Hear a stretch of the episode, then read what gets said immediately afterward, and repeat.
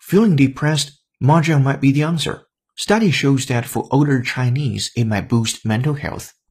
When it comes to boosting mental health among older Chinese, it might be as simple as a game of mahjong, according to a new study from the University of Georgia. Regularly playing the popular tile-based strategy game was one of several types of social participation linked to reduced rates of depression among middle-aged and older adults in China in a study appearing in Social Science and Medicine. Global economic and epidemiologic trends have led to significant increase in the burden of mental health among older adults, especially in low and middle income countries, said Adam Chen, an associate professor of health policy and management at UGA's College of Public Health and Study co-author. Poor mental health is a major issue in China, which accounts for 17% of the global disease burden of mental disorders.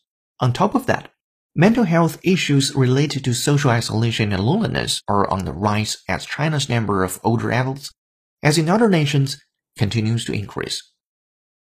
But gone are the days when science assumed each sense worked in isolation. But gone are the days when science assumed each sense worked in isolation. Findings suggest that physical coordination could boost your self-confidence. Findings suggest that physical coordination could boost your self-confidence.